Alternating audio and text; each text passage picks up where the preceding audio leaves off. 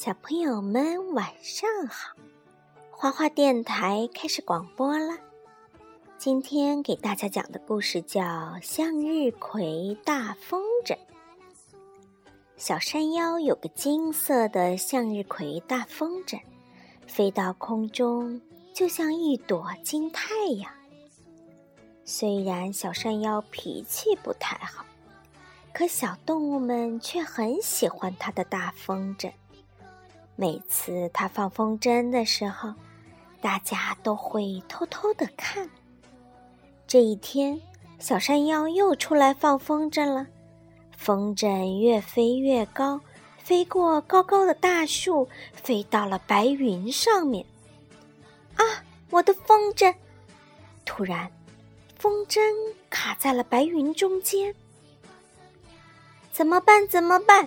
小山妖急的呀，围着大山乱跑乱喊，喊声太大，震得树上的果子不时掉下来砸到小动物的脑袋，震得山上的石头滚下来。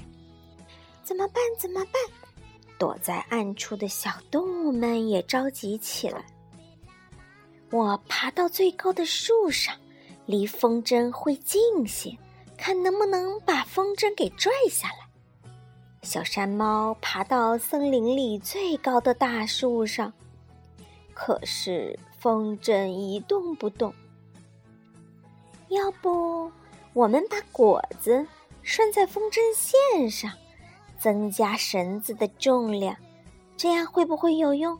小河马说：“试试吧。”小野猪抱来一个大木瓜，拴在风筝线上；小刺猬滚来一个大西瓜，拴在风筝线上；小白象拿来一大串香蕉，拴在了风筝线上。然后啊，大家又开始拽呀拽呀。停，别拽了！你们看，风筝动了一下，可是好像要被白云给挤破了。在树尖上观察动静的小松鼠报告说：“这个方法也不行。”小动物们一个个低下头，没了主意。你们怎么啦？这时，一个快乐的声音从背后传来：“是红狐狸啊！小山腰的大风筝被卡在白云里，弄不下来了。”小山鼠着急地说。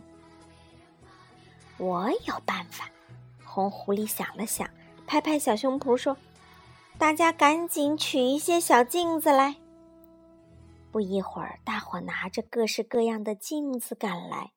红狐狸让大家站成一排，将手里的小镜子对着阳光照过去。呀，大家发现手里的小镜子很快把阳光反射到了白云上。慢慢的，白云一点点融化了，变成水蒸气，消失了。呼，金黄色的大风筝又飞了起来。我的大风筝！小山腰急忙拽住拴着各种水果的风筝线。谢谢大家！小山腰感动的哭了。别哭，别哭！